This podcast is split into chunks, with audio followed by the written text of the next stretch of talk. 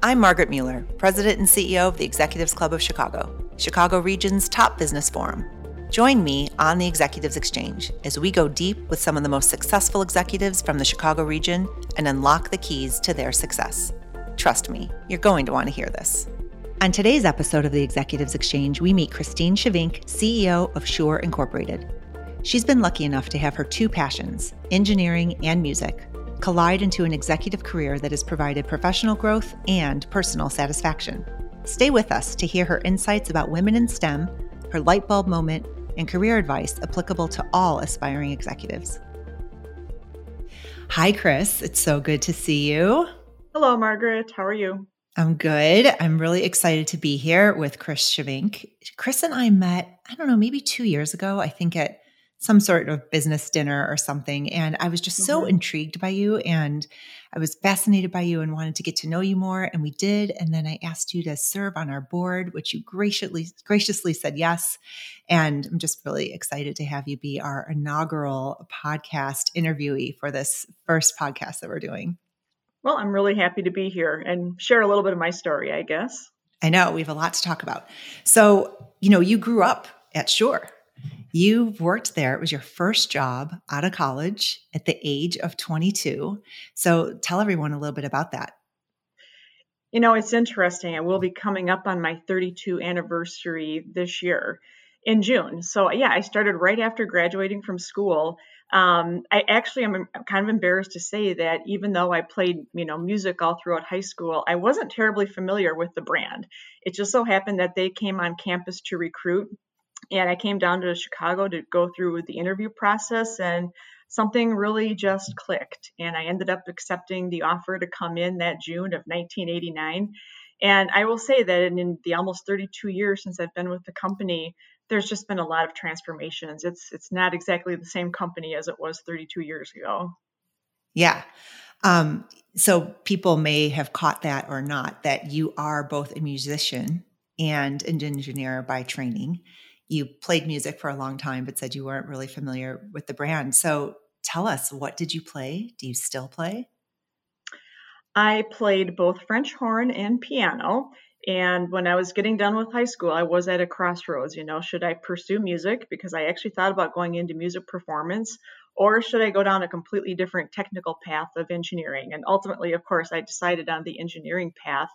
But joining Shure was interesting because so many of our associates have that dual sort of capacity to figure out technical problems and also they happen to be very good musicians. So it's a common passion that runs throughout the company and of course we serve the music industry so it's fun to have you know people involved with making the products who can beta test them and you know work out all the wrinkles and eventually use our products as well so you know our our associates are actually customers as well. Well, that's one of the things that I think makes you so fascinating as a CEO. So, one of the questions that we typically would ask people is what was their first paying job and what was one of the lessons that they learned from it? Because some CEOs have really built their careers by making a series of strategic moves. You really dug in and rose through the ranks and then you have this incredible background of music, you know, and engineering. So I would think of all the CEOs we talk to, you probably know the totality of your business better than most. And so, how has that served you? It served me very well because, like I said, the company has gone through a lot of transformations. When I started, it was mostly a North American footprint that the company had.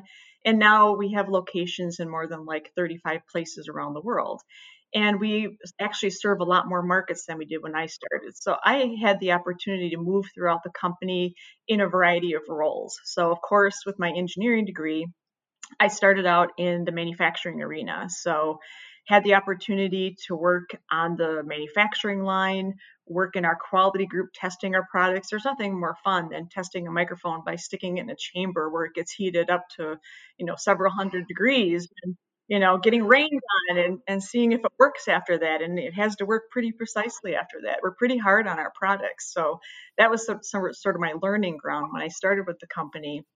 Um, I wanted to get into management, and I eventually made it onto the executive staff at a pretty early age. It was 1997 when I was vice president of quality. And then from there, I took over um, all of manufacturing in the 2000s And in the mid 2000s, I actually went into sales and marketing, completely different part of the company. You know, I had been primarily involved with engineering and manufacturing. So getting that exposure to how our products get to market, um, understanding all of our channel partners, our retail partners. Um, I did that for 10 years. So you ultimately did get an engineering degree. How many women engineers were in your class at that time? Well, I was a mechanical engineer, and I will say, for whatever reason, um, mechanical engineering is one of the least represented when it comes to the female contingent. There was a couple hundred mechanical engineers graduating in my graduating class in 89. Three of us were women, actually. So it was particularly low that year.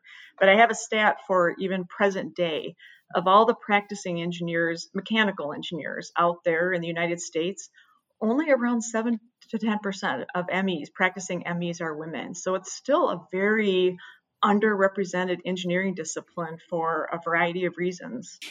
And you are a leader in the technology industry. I know there are not a lot of leaders. You have a lot of thoughts on that. I know that you're spending a lot of your time now encouraging not only just girls, but all underrepresented groups to get into STEM fields. It's a really big passion of yours. So I just want to spend some time talking about it. So let's get into it. What have you been doing?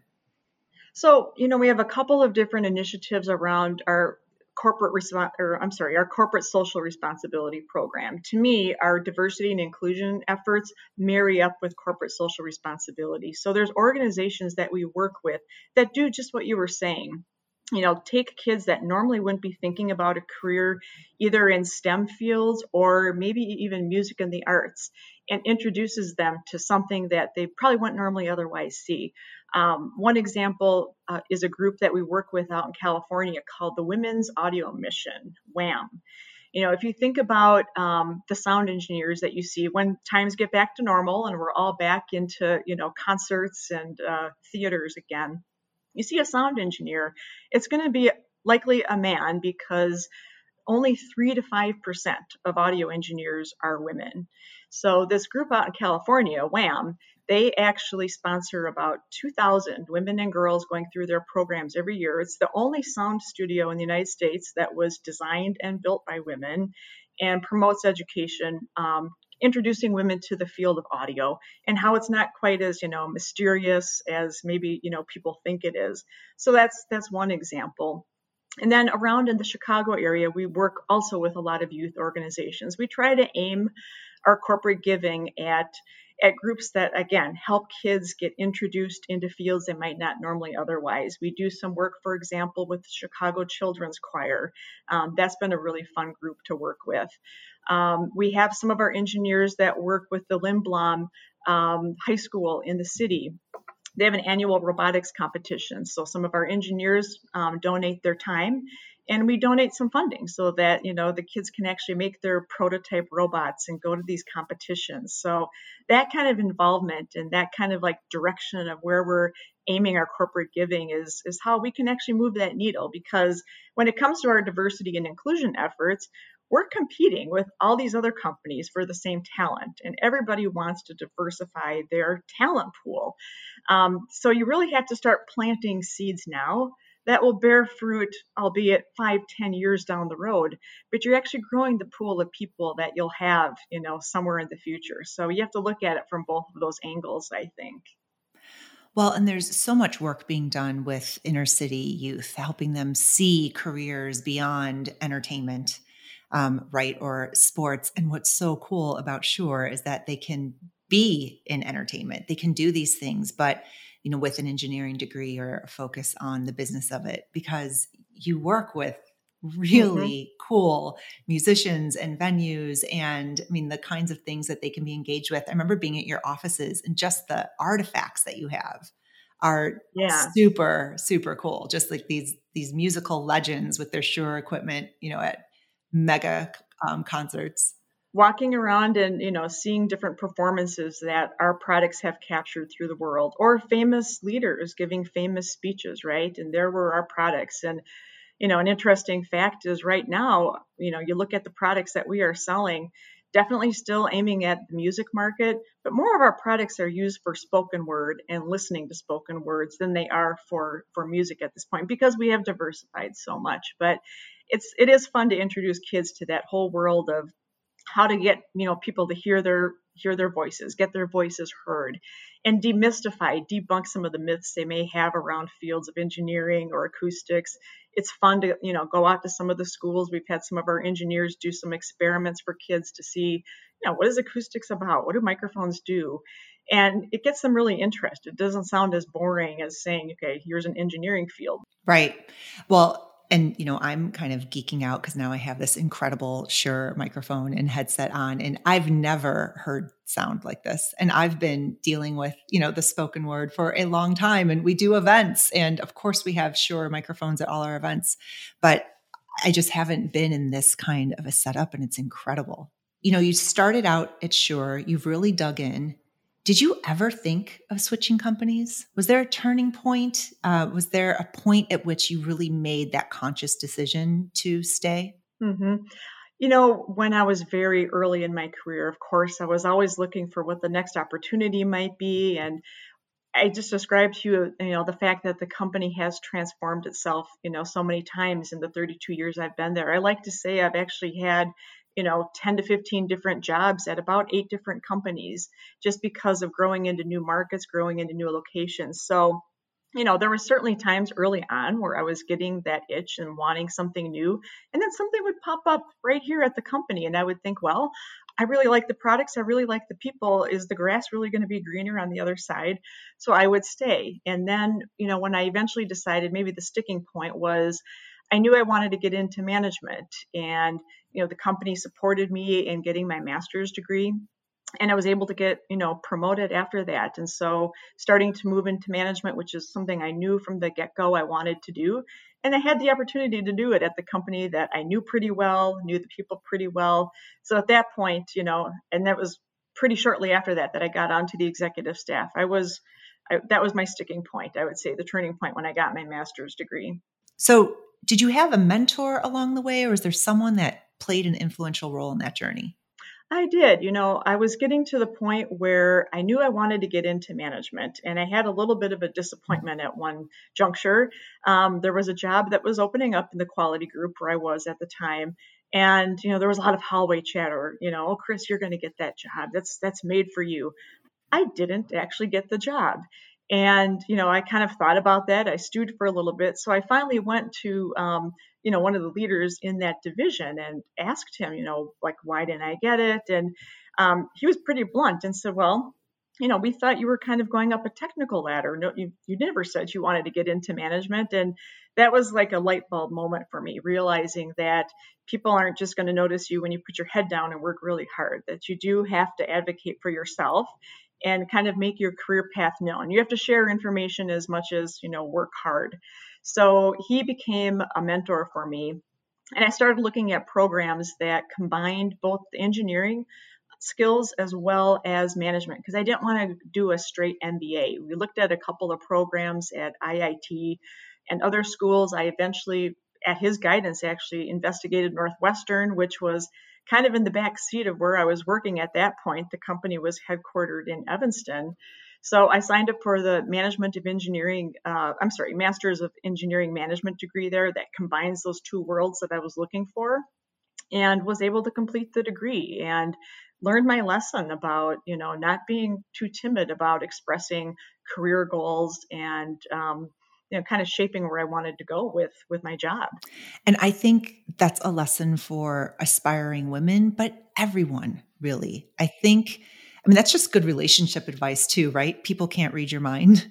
And I think a lot of times we want, we want people to, to be the ones that are, are reaching out to us and being your own advocate and communicating, you know, what's important to you. I think it's, it's tricky for people early on in their career. They assume that, you know, the, the company will tell them. Exactly, exactly. But you have to make your intentions known too. Big lesson learned for me back then.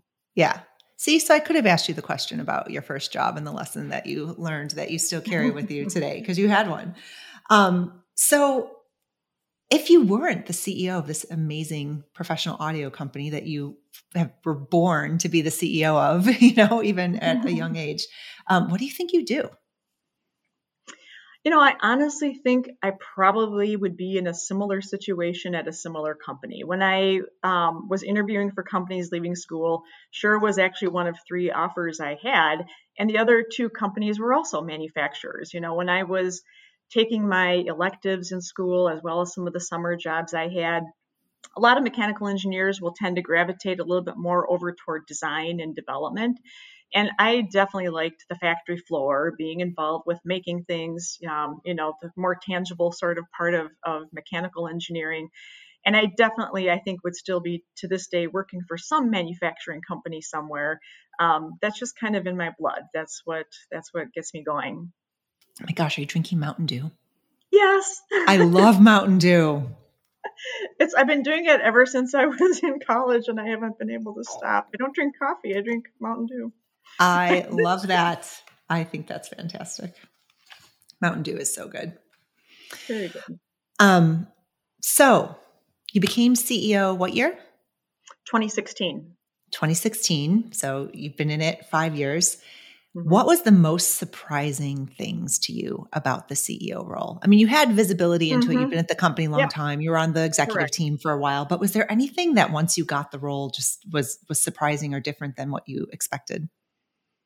You know, I I think I had a similar experience making that transition as I had with previous ones. You know, every time you take that next step up, um, knowing how to balance your time between really more of the forward thinking and thinking strategically about what needs to be done in that role or now as CEO, what needs to be done as a company and what direction are we going.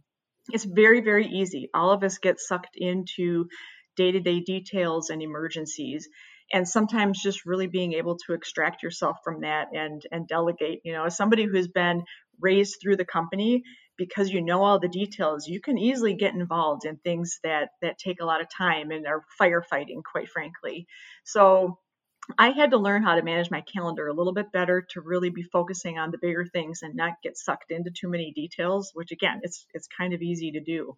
So, um, you know, I try to make sure that when I get the our executive staff together, our time is balanced much more heavily on the strategic thinking side of things, and that if we're getting into a phase where we're kind of getting back into details again, bringing us back up again.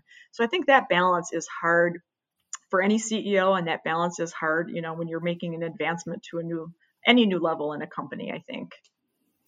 Well, yeah, and particularly someone who actually could make the product, you know, and knows how to. Yeah. You actually I, one of my can get, jobs. Yeah. I know. I mean, you can get into a level of detail that not all CEOs can, mm-hmm. you know, with their businesses Absolutely. and products. So I could see um, even just, you know, wanting to get your hands in it because you actually can. Um, so, since this is the Executives Club of Chicago, we do like to talk about Chicago. Shure has been in the Chicagoland area since 1925. And so let's talk about that a little bit because you have been there through all the iterations. You're now a large, you know, global company. I always love these companies and Shure is one of them where I tell people it's the biggest company that you may not have ever heard of. But then once you've heard of them, you see them everywhere, right? Like now, anyone listening to this podcast who wasn't already aware, anytime you're in a professional venue and there is audio equipment, 99% chance it's going to be Shure audio equipment. Why have you stayed in Chicago? You know, what does the Chicago area have to offer as you've gotten this huge global footprint? You know, is there a benefit to having the ties to Chicago? There is, you know, our company founders, Mr. Shure and Mrs. Shure, they were diehard Chicagoans. You know, Mr. Shure was born and raised here. Mrs. Shure came from Iowa, but, you know, she knew every street of Chicago like the back of her hand. And, you know, they were very involved and active in the Chicago community. I think that's part of um, some of the philanthropic efforts that I was just describing. That's a legacy that the two of them left behind. They were always involved with the city, and it was near and dear to them from a talent perspective, you know, we've always been able to draw on, you know, nearby and far away schools for that matter. But, you know, finding the right kind of talent has never been an issue. And I think, you know, even before the pandemic, we were looking at I think like every company, how to make work more flexible for people and looking at more like remote assignments. And I think the pandemic has just accelerated the fact that a company in Chicago actually can, you know, cast the net a little bit wider in terms of where it's recruiting people.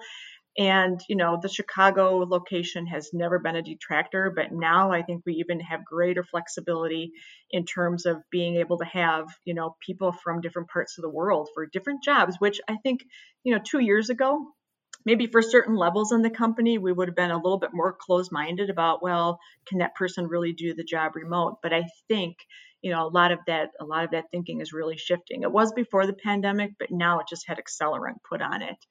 But again, you know, just had, there's never been an issue at all with finding with finding talent for the jobs ever. Um, any benefit to Chicago? Anything that having Chicago as your headquarter location enables you to do that maybe you couldn't do in a New York or LA or something? Well, you know, we do a lion's share of our distribution out of um, the Chicagoland area for um, for the United States and the Americas, for that matter. So we have a, a, distribution center in Wheeling, fantastic location to be able to. I mean, I think if we were going to look anywhere in the states and figure out where's the right distribution point, we'd probably land somewhere right in the middle of the country where we are. So there's advantage from a distribution standpoint, logistics standpoint, and you know, again, I think there's something about maybe I'm biased because I was born and raised in the Midwest, but something about Midwest sensibilities and you know, our brand is known for being very approachable. We're known as being answer people. We're known as being, we have a reputation for being more friendly, I guess, maybe compared to others in industry. So I think there is a little bit of that, you know, Midwest sensibility that comes out in terms of, you know, some of our messaging and, and how we speak to end users and, and how we're reliable, not just, you know, in terms of our product technology, but we're reliable in being able to get access, being able to get somebody on the phone to speak with and things like that. You know, the service side to me is just as important as the product side. Yeah, right. Right. It's like you want people that are uh, experts, but you don't want them to be snobs right? so you're yeah, looking exactly. for like extreme technical expertise, but super friendly and down to earth which yeah, uh, that's our authenticity. That's how we come through because actually that's who we are. So yeah. that that works well for us. I know you could tell. I mean, just I've interacted with a lot of people at the company and everyone is like that. So you're in how many countries now? Well, we sell into roughly, I'll give you a round number. We sell into about 160 countries around the world. Our locations are dispersed across about 35 different locations. Now, that could be anything from a, a, factory where we have 500 people to you know we have an office in dubai that has about 16 you know go to market kind of people. So quite a yeah a, so quite a variation of office um, sizes. um, is there an international market or mm-hmm. markets that was really challenging to break into for any reason? Um, sure. You know, we we have our lion's share of market share definitely in more of the western parts of the world. So we have a dominating market share in the U.S., parts of Western Europe. Um, you know, we paid a lot of attention over the last two decades into breaking into certain markets in Asia. Um, China and Japan have been markets of focus, and I'm really happy to say that especially in Japan, we've been moving the needle on market share over about the last five years. You know, Japan is a country that plays well for our product solutions because of the very high quality standards that the Japanese, you know, end user has.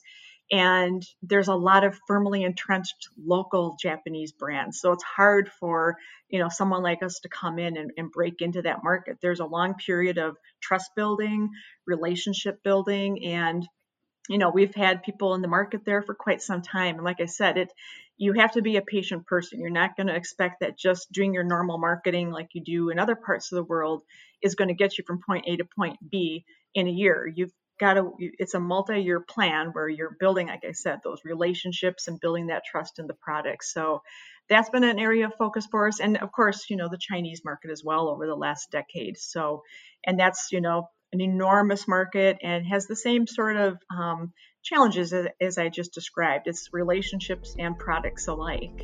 We'll be right back after a word from our sponsor, Shure.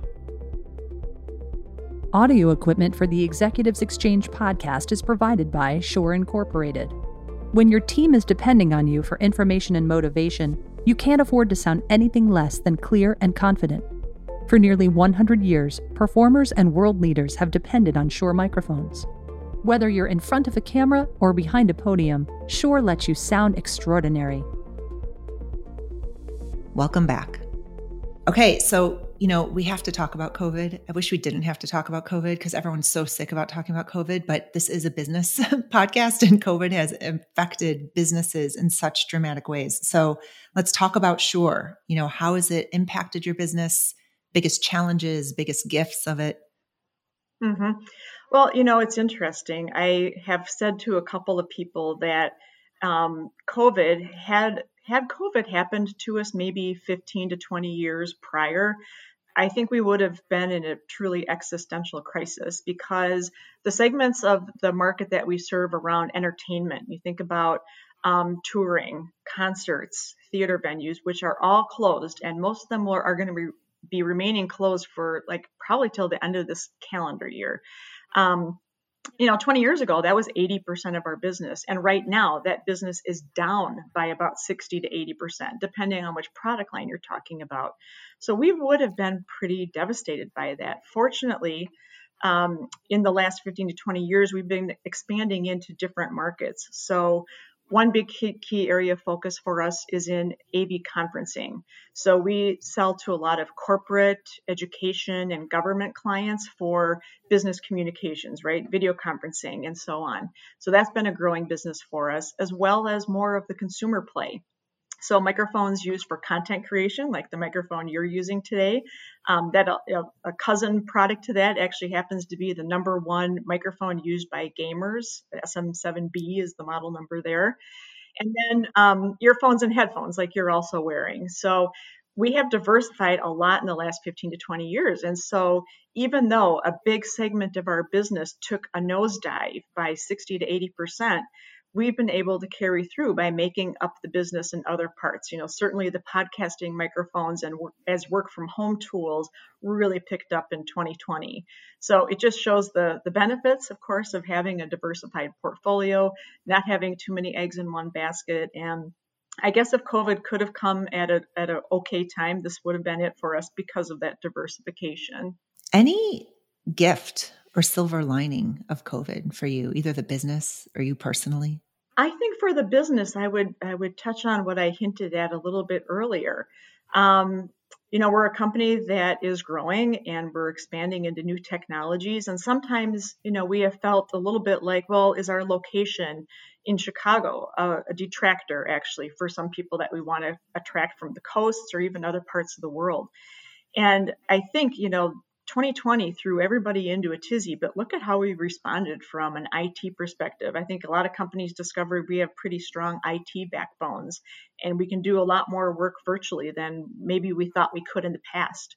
So now I think the, the silver lining, if you want to think of it, is more flexibility in what our workforce looks like, where we can recruit from, and um, just moving to a more a more virtual world. I think there was a real accelerant on that, and um, the resiliency of people really shone through in 2020 as well. I think when you look at our company, I think when you look at a lot of companies, the way people scrambled to get up and running as as fast as we did, from the IT network all the way to how do we get back into production again? How do we keep everything safe for people that are still working? You know, we have people working in our factories, we have people working in um, the distribution centers, and now there's space to, you know, we didn't have to worry about space considerations before. We didn't have to worry about a lot of things, but people scrambled and got it done really fast. I think there was a lot of resilience demonstrated during 2020. Yeah. So that was really nice to see. I know. And we've talked to a couple of um, tech CEOs, and they've mentioned the same thing that, you know, Chicago's always been a great place to start a company. But for the, some of the tech companies, as they've tried to scale, the, the the leadership team that's going to actually scale you and grow you is different than the startup team. And that's been the talent that's been tough. Um, and this ability now to not have to recruit someone to move to chicago but you know you can have a, a cto cfo you know people living in other places and recruit whoever you want. I mean it's just broken so much open. Absolutely. It's really incredible Shure has generously signed on to be the sponsor of our new podcast series. Thank you so much. If you just want to share, you know, why was this important for Shure? Because you've been sponsoring our audio for a while now, and we do a lot of events and all of that. But when we came to you about this podcast, I know that you were really excited and felt like it was a great fit. So we can just talk about that a little bit. Well, and I think you think about our products. I mentioned earlier that more of our products get used for spoken word than even for for music these days. So, spoken word to me means sharing stories. It means education. Um, you know, we spent a good deal of time during the pandemic connecting with end users just by promoting more of the educational tools that we have. And I think what you're trying to get done with this podcasting series here is sharing stories about leadership and what better you know venue for our products to shine in than as these stories are being told. So it just made a whole lot of sense to to get involved with this. Thank you very much. We really appreciate it. I know now that you say that it's interesting. I mean even things that we traditionally think of as music like spotify is getting so heavy into spoken word content right? Mm-hmm. i mean mm-hmm. it's really absolutely. Yeah um, yeah. How much of that do you feel is pandemic driven? I mean, have we just gotten into that so much because of the pandemic, or was this already happening? Like, I think these were, I think these were trends that were going to happen, but they probably would have happened in five to ten years. The pandemic made that more like one to three years now. It just kind of compressed and accelerated so many trends that were already underway, you know, in so many different areas when you think about it. Yeah, well, um, and for those listening, as you know, this podcast is going to be a combination of, you know, new content like this, our interviews, but we also do all these programs, you know, with CEOs. And that's what we had realized when we, this idea was pre pandemic as well. Um, this was before the pandemic. We had this idea that we generate so much content and, you know, you kind of have to go to our YouTube channel and and maybe watch the whole hour long interview, which everyone doesn't necessarily want to do. And so we're also going to be editing down some of those great conversations and also including them in this playlist because there's just so many amazing conversations we have and you know it's kind of like if you missed it you missed it. And we don't want that to be the case. We want these things to be able to live on a little bit more. So um, what's something that not everyone knows about you Okay. Um, I actually have one that I haven't told you before. So, you know, I not only was I making that selection when I went to college between music and engineering, but I also thought maybe I would become a pilot or an astronaut. So, my first year of college, I actually joined the Air Force ROTC. So um, I, w- I actually had an engineering scholarship with U.S. Air Force, you know, my first year because of that. So I just had this notion that I wanted to be a pilot. I wanted to fly around and maybe become an astronaut someday. Um, long story short, you know, I ended up enjoying my engineering classes, you know, and after that first year of being an ROTC, I decided I wasn't going to stay in it any longer and there was no ab- obligation to stay.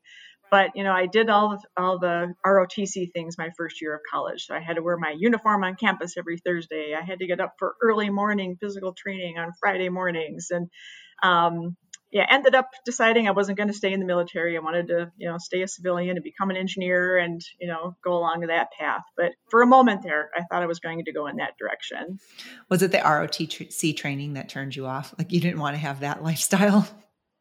It wasn't horrible, actually. It wasn't bad getting up early on a Friday morning and trying to keep in shape. But, you know, it was just, I just, you know, yeah. I, a lot of things were happening in my life at that point. I had met my now husband, too, by the way. So, um, decided maybe a life in the military, traveling around the world, wasn't mm-hmm. going to be as you know as settling as maybe just you know having a normal engineering job. Yeah. Yeah yeah. I didn't know if it was the extremeness of it because i had kind of a similar situation where i thought i wanted to be a clinical psychologist and i was working inpatient in a mental health hospital. And of course that's the most extreme cases. And i got burnt out kind of quick and thought this wasn't for me but i remember people counseling me no no like what dealing in an inpatient situation is not what your life would necessarily be like but i already had kind of moved on in my mind and got into sociology instead but sometimes we can have these experiences of something that kind of when we're young and we don't know better we kind of think oh no that's going to be the life. I don't necessarily want all that.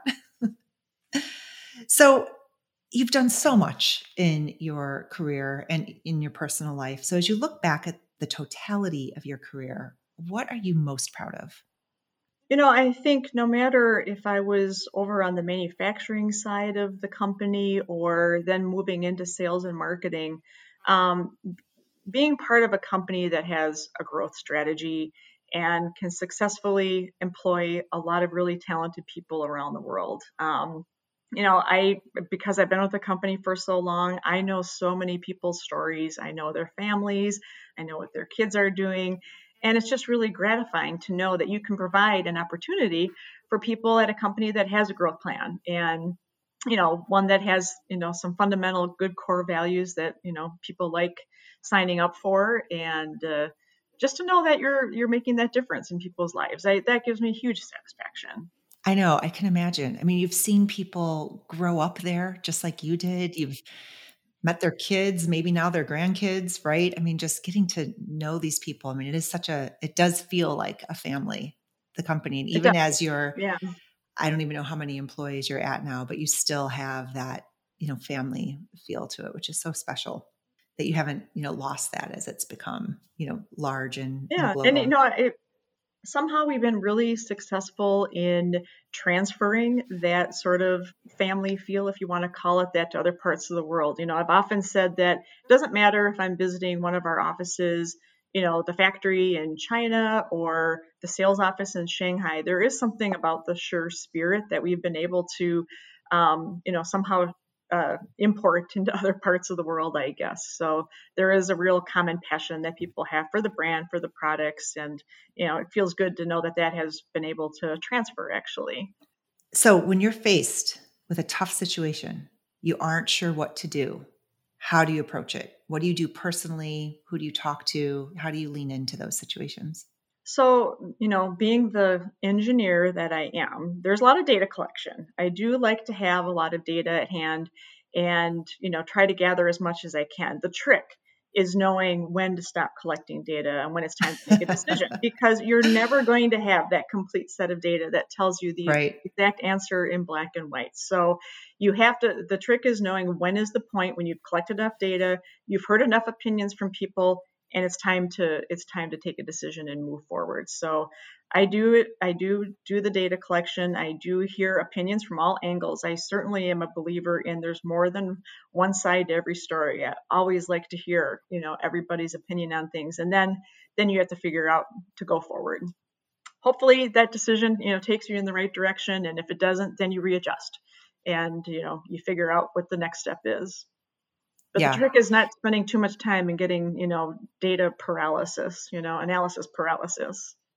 I know. And um so, you know, I went to grad school and got a PhD in sociology and I went through pretty quick and there were plenty of fellow graduate students who had that kind of paralysis. I mean, who just mm-hmm. stayed in grad school for eight, nine, ten years because they had to kind of write this perfect dissertation and needed all the data. And I remember someone said to me, the best dissertation is a done dissertation. And that really stuck with me. Like the best work is like a, a well completed work, you know, and it can be tough to remember that sometimes.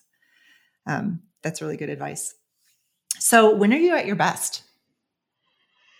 I am definitely an early morning person. So, you know, whether I'm Me too. like today working from home, or like last week, um, I was doing a whole series of town hall meetings on Thursday. I got to the office at like 6:15, even though oh, I, wow. didn't, I didn't have to be there quite that early. But I normally, if I go in, I'm there by about seven o'clock. I just feel like bright and early in the morning and before there's like a lot of interruptions to the day.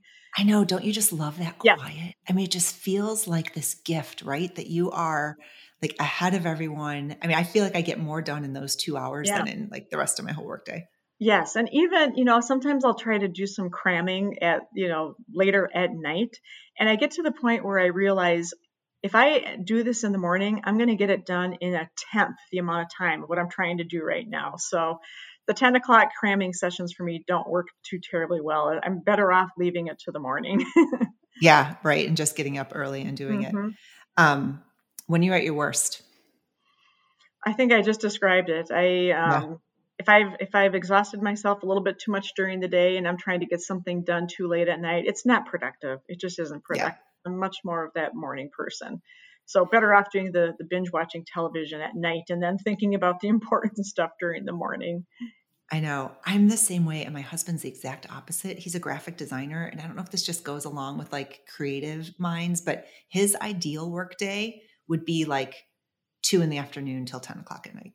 Like that, if he had to create his ideal when he yeah. feels like most productive, and I'd like to be done by two. Like that's to me like yeah. the worst possible work day. You should have been in manufacturing, Margaret. I know but it worked out really well you know raising young kids and stuff it just like our the shift work with the kids came really easy because i naturally you know was wanted to do the early stuff and he naturally wanted to do the late stuff so it worked out pretty well um, what are the kinds of things that keep you up at night well, that's really easy. I can tell you it's, I, I recently heard a quote from somebody say, only the paranoid survive. And so, of course, what keeps me up at night is thinking about what could what could come in sideways and hit us. And it's mm-hmm. always from a technology standpoint that I'm thinking of because I see how our technology has rapidly evolved, especially over the last decade. Um, I'm fond of telling people that we now hire more software engineers than any other kind of engineer. But I've been saying that for five years now. So it's it's really true in spades. And so many more things can be done um, through customization of, of software. And, you know, our products to, are going to get to the point where they can be serviced, they can be upgraded, you know, from software and, and be done. Oh, in interesting. Field. So, you know, it's thinking about what that continuum looks like and how fast it's going to change and how fast end users want it to change. And I think, you know, the people that could come in and hit us sideways aren't the traditional competitors that we do spend a lot of time thinking about. It's going to be it's going to be a uh, smaller startups thinking about things yeah. true technology angle. So we like to ask ourselves the question, you know, if you were going to come in today and try to unseat Shure, what would you do? You know, as a startup, and we have to think like that startup to, yep. you know, we have to kind of like disrupt ourselves, right? So yes, constantly thinking about that technology, how how you know different ages of users are going to want different things from our products. You know, what is the next generation going to want? What are they going to be used to from a technology standpoint? That is just that is what churns in in my brain all the time. Right. And even more reason then to have this diverse talent, you know, from other geographic locations, software engineers now that you can maybe be pulling in from perhaps Silicon Valley that maybe pre-pandemic you wouldn't have necessarily strongly recruited or you needed a, a exactly. different type of incentive package for them and stuff and um, right, right. having them come in. So we have more flexibility with that now. Yeah. I know because these I mean, I was in an industry that got pretty disruptive before and like it's it's never the known players, right? It's not the people that you're thinking of as your traditional competitive set. I mean, it usually is someone coming out um, and just approaching it in a whole new way. Well, and you know, when I started with the company, um, the company was refocusing itself back on microphones in the 1980s because what had been Shure's heyday in the 60s and 70s, it was making phonograph needles for record players. Oh, you wow. Know? those things were going out of the factory like popcorn. And then the CD players came onto the market. And I think in like literally overnight, within nine to 12 months, the company's revenue just plummeted and there was a lot of rebuilding that went on during the 80s. So I reflect on on that era of the company that I was I joined it when it was in recovery from from that situation and mm-hmm. you know how to think about what could possibly be as disruptive as that was many decades ago it like i said only the paranoid survive right well as a music person so i know i would say i really enjoy and love music but i would not consider myself you know, a, a super music nerd. Um, but the ones I know, I mean, they all lament the transition to like CD, that that, that music quality mm-hmm. has degraded since that time. Yeah. I don't know if you have any thoughts on that. Well, I'm I'm a little bit on both sides. I mean, we definitely have the purists at our company. We're not actually in that business anymore because as much as people do like to it seems like people like around the holidays all want to get back into buying record players again and there's a little bit of interest and then it just really quickly wanes because you know simply the access and the capabilities of digital is just it's it's what is accessible to people and it what's makes you know music listening that much easier. So um, I'm a purist on one hand, but I'm also you know I embrace new technologies, and I think things are never going to really go back to the way they were in the 60s and 70s. We've advanced way too far at this point. right. So, what are one or two things that you see on the horizon that you're most intrigued by, most fascinated by, following, interested in? Um, you know, right now we have an effort going on at the company. We're calling it digital transformation. I think that's probably a term that a lot of other companies are using and adopting, and just really trying to get a handle on all of the information that we have and how to make it um, available to everybody that needs to use it. You know, it, there's pockets of information all over the place. And so we're really working hard on tying that all together. And I think it's just absolutely fascinating when you look at any company, including ours, who's accumulated all of these technology mm-hmm. tools over the years, and yet they're still fairly um, unconnected, not talking to each other. So you know, data, I think, is just a huge and interesting topic right now, and leveraging data and not just what we hold, you know, ourselves internally, but also, you know, what our customers have and, and how to connect with them as well. So I think the whole data science field is very interesting right now. And like I said, we're, you know, in the throes of a project trying to figure out how we take some of our first steps to more automation, having a better connection with end users, being, you know, everything should will be pretty smart looking forward, right? We'll know when a, a, microphone needs to be upgraded. We'll know when, you know, somebody needs something different with their software. But, you know, getting from point A here to point B, I think is, is pretty exciting. There's so many interesting advancements happening right now. Yeah, so much promise. Yes. Yep. Yeah. Back when you were coming up, you clearly had a lot of support around all sorts of STEM areas, right? And it seems like we're still fighting that battle with women. And so I'm just curious what do you think it was in your upbringing, your environment, your family that was, you know, fostering this that it just seemed like an easy decision for you. Like, of course you were going to be an engineer, and of course you were going to go work for a technology company, and you know, and and and you were also a musician, and but it, it seemed like and, and, there were only three women in your engineering class but you know you just kept pushing ahead so what was it and what do we need to be thinking about now for again not just women but all underrepresented groups who don't necessarily yeah. see that path for them I, I, think debunking some of the myths and stereotypes that exist, you know, it was needed to be done back then. It still needs to be done today. I'll, here's a great example. It was really, I'll give full credit to my parents who encouraged me to pursue the engineering path because it just so happened that I was quite good in math and science. I've gone back and I've looked at, you know, data for some presentations I've done. When you look at scores of, you know, like girls and boys, for example, on different sort of um, standardized tests, math and science is just as strong as girls in those formative years, you know, middle school and high school, but yet they still don't gravitate towards those STEM careers because maybe they don't have that same person like I had in my parents giving me the nudge. The story is my high school counselor sat down with me and kind of looked at all my transcripts and you know saw my scores in math and the automatic assumption he told me i needed to go into accounting because of that engineering mm-hmm. sciences were never even uttered you know in that room and when i was having that career development discussion right mm-hmm. so i think i think people being able to open doors for you know girls and other underrepresented groups about what's available you have a particular you know good sort of you know attitude towards towards science and math and i'm sorry aptitude um, you know that should be recommended somebody's got to give that nudge because it's you know otherwise people will fall into the stereotypes. Well i don't look like everybody else that's doing that job. I probably should go find something else. So there needs to be more mentors. There needs to be more advocacy. There needs to be more breaking down of the stereotypes frankly.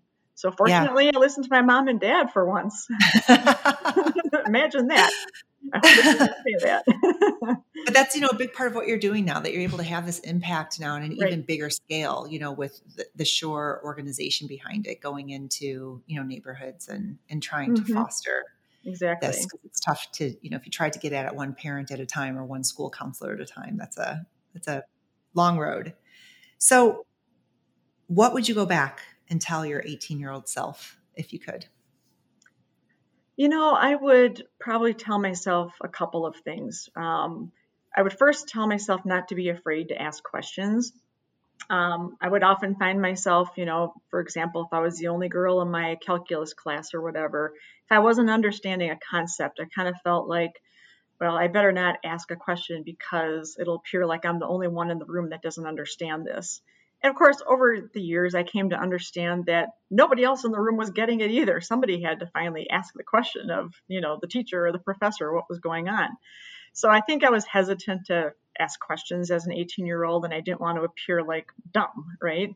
Um, and then I would also tell myself to to be be a strong advocate for myself because you know I told you the story about being passed over for a promotion and you know thinking that just hard work was going to to show through and shine through and people would know that I should get promoted instead of telling people that I actually wanted to ad- advance and and get into management. So don't be afraid to ask questions and make sure you are a strong advocate for yourself.